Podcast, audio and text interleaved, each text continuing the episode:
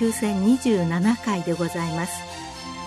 全国の医師の皆様毎週火曜日のこの時間は日本医師会の企画で医学講座をお送りしています。今日は進行性腎がんの最新治療について富山大学泌尿器科学講座教授北村博さんにお話しいただきます。富山大学腎泌尿器科学の北村です。本日は腎がんの最新治療についてのお話をさせていただきます。えー、腎がん、特に転移性腎がんもしくは切除不能の腎がんで薬物療法を中心としたお話をさせていただきます。まず、えー、本邦、そして国外における、えー、腎がん治療薬の歴史ですけれども、えー、1980年代の後半にインターフェロンアルファが普及しました。そしてその後、1990年の後半にはインターロイキン2が導入されまして、しばらくの間はこれらのサイトカイン療法が中心的な役割を担っていました。よく言われますように、腎がんには化学療法や放射線治療が効かないと、効きにくいということから、あいろいろ試されたんですけれども、結果的にサイトカイン療法しかなかった時代が長く続いたわけであります。2000年代の後半に入りまして、分子標的治療薬、特に腎がんは VGFR、VGF リセプターですね。これを中心としたマルチターゲットの分子標的治療薬、まあ、チロシンキナゼ阻害薬、TKI とも呼ばれます。まあ、こういった薬剤が次々に登場しまして、2008年のソラフェニブ、スニチニブ、そして、エムトール阻害薬であります、エベロニムス、テムシロニムスが2010年に出てきました。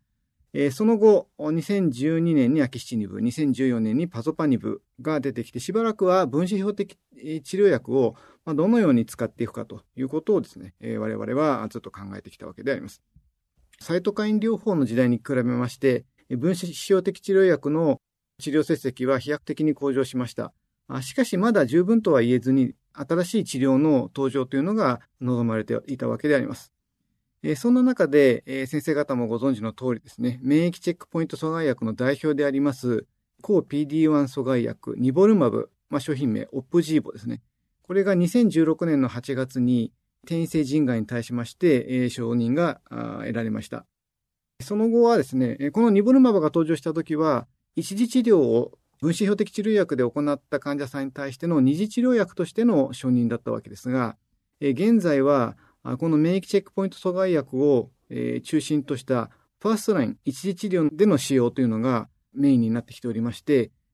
この免疫チェックポイント阻害薬を中心とした一次治療薬が次々に登場しているというのが現状であります。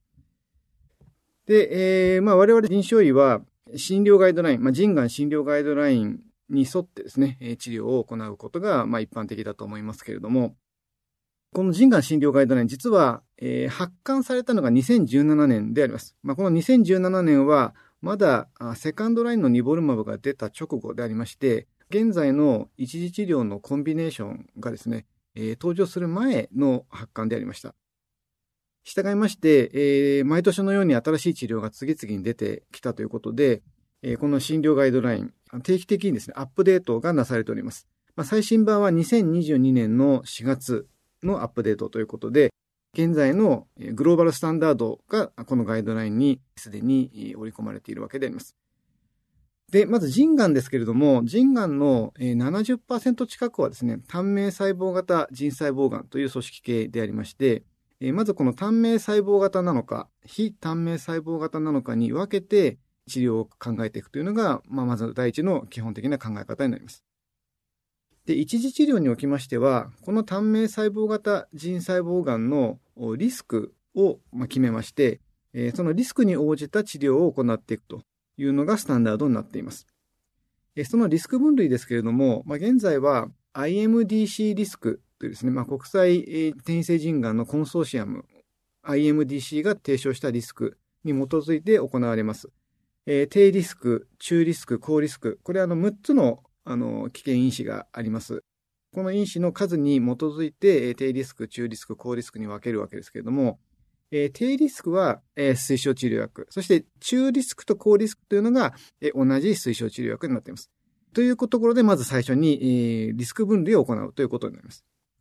えー、そして現在の first line 一次治療の治療内容なんですけれども、えー、先ほど申しましたように、免疫チェックポイント阻害薬が中心的な役割を担っていると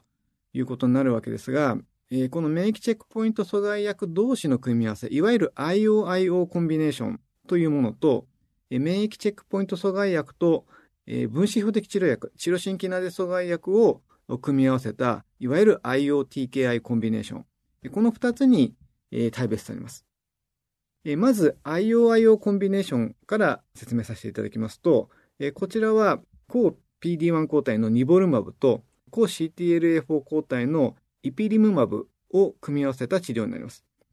で、先ほどご説明申し上げた通り、このリスク分類を行うわけですけれども、実はこのニボルマブイピリムマブの併用療法というのは、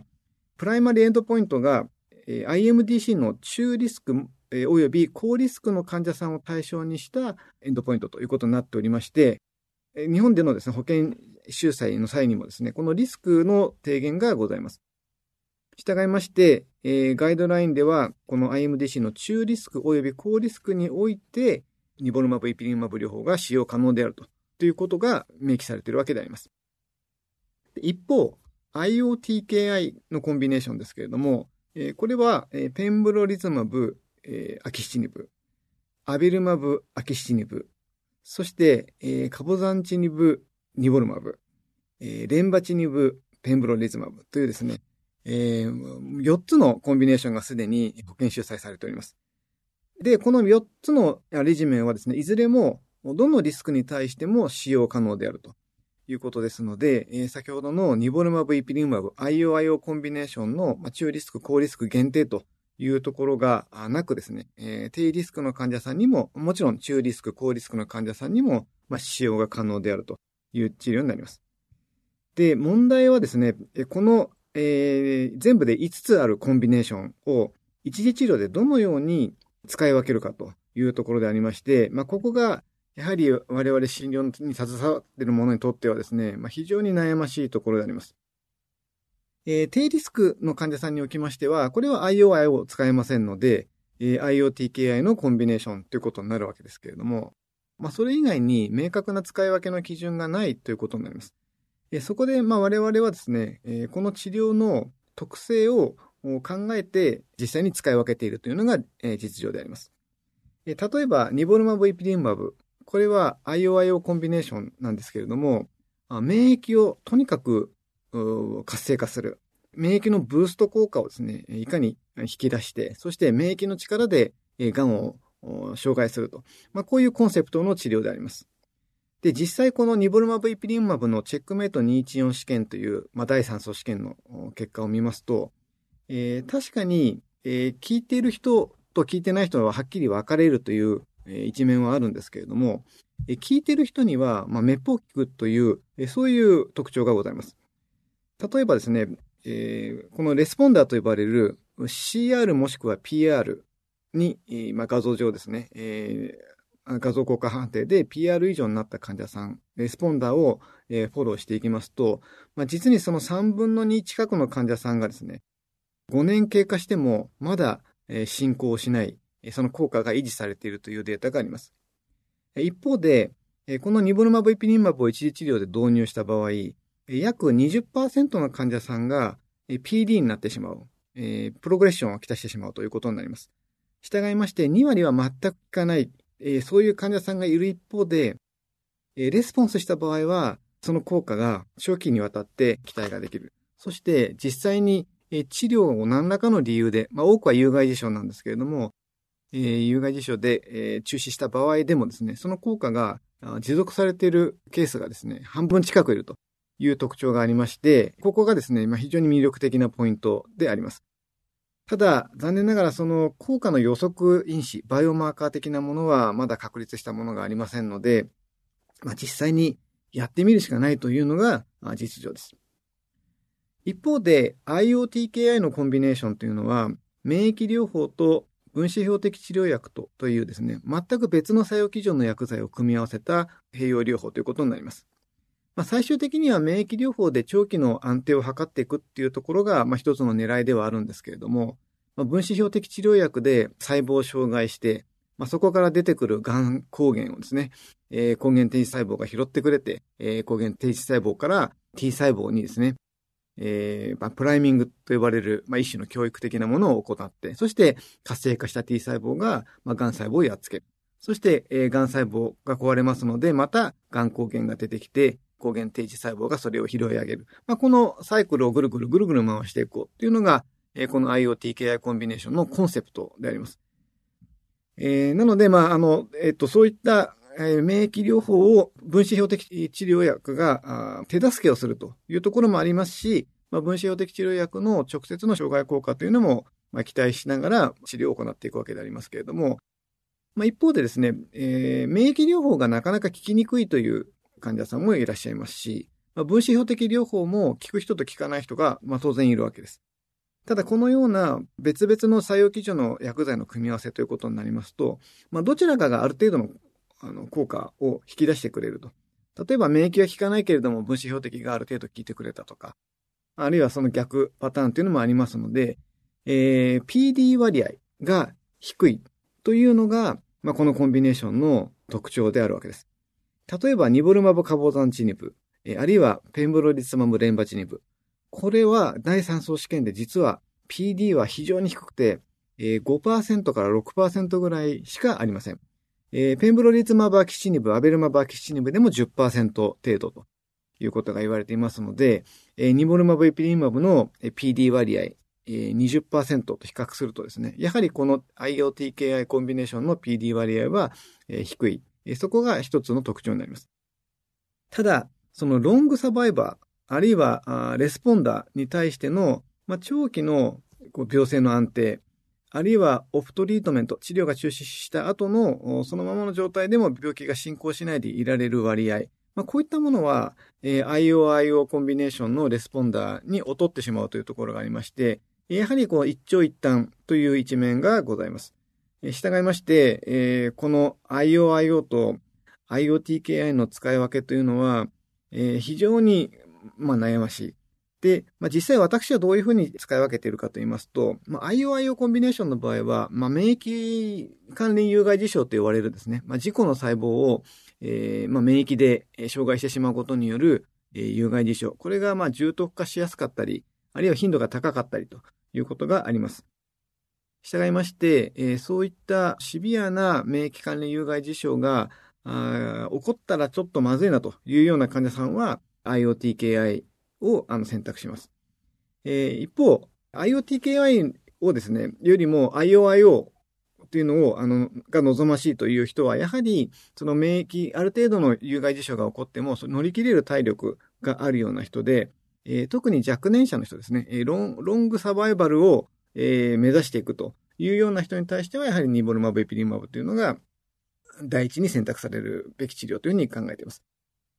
あと、えっ、ー、と、原発層もしくは転移層による症状があってですね、まあ、これ以上腫瘍が増大することによって、まあ、症状の悪化や、えー、QOL の低下が懸念される場合、えー、これは IoTKI になります。これはまあ PD 割合が低いので、えー、なるべくあの悪くしないで、少なくとも今よりも同じかもっと、えー、縮小させる確率が高い薬剤を選ぶということで、IoTKI のコンビネーションのからですね、選択するということになります。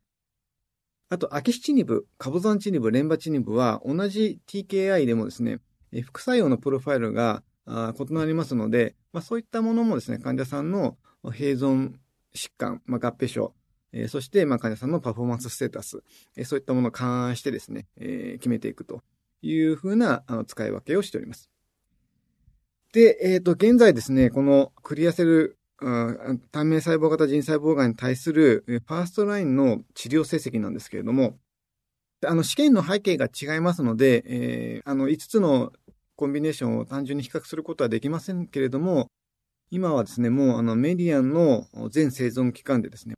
4年に迫るようなですね、治療成績というのがあの出されておりまして、えー、分子標的治療の場合は2年いくかいかないかというところ、まあ、サイトカイン時代はですね、まあ、2年もう、とてもじゃないけど、そんな長い期間期待できないという、そんなあの、位置づけだったわけですけれども、まあ、現在はもう4年近くの OS が期待できるということが言えます。えー、そして、あの、非短命細胞がんですが、これはですね、残念ながら、えー、腎細胞がんの中でもですね、えー、まあ、マイナーな組織系ということになりますので、大規模な、えー、臨床試験は存在しません。第3層の臨床試験はありません。えー、ただ、あの、カボタンチリブニボルマブに関してはですね、えー、まあ、フェーズ2で、えー、この試験、ある程度のエビデンスがあるということで、まあ、あの、私どもの施設では、カボタンチリブニボルマブを使っています。えー、また、セカンドライン、二次治療なんですけれども、えー、基本的には使っていない TKI を使っていくということになります。ただ、どの TKI が、えー、一番適しているのかということに関するエビデンスはありませんので、まあ、ここは、あのこれからまだまだ改善の余地がありますし、今、あの、新しい採用基準のですね、薬剤の開発というのもこのセカンドラインで進んでいますので、また数年以内に、えー、新たな治療が出てくる可能性があります。え以上、あの、転移性腎がんと、えー、もしくは、あの、切除不能腎がんに対する、え、薬物療法のお話をですね、させていただきました。えー、この領域、まあ、他の多くの癌種もそうだと思うんですけれども、本当に毎年のように新しいエビデンスが登場して、えー、どんどんガイドラインが改定されていきますので、えー、また先生方もですね、まあ、そういった情報をキャッチしていただいて、えー、知識をアップデートしていただけるとあありがたく存じます。えー、ご清聴いただきましてありがとうございました。今日は進行性腎がんの最新治療について、富山大学泌尿器科学講座教授、北村博さんにお話しいただきました。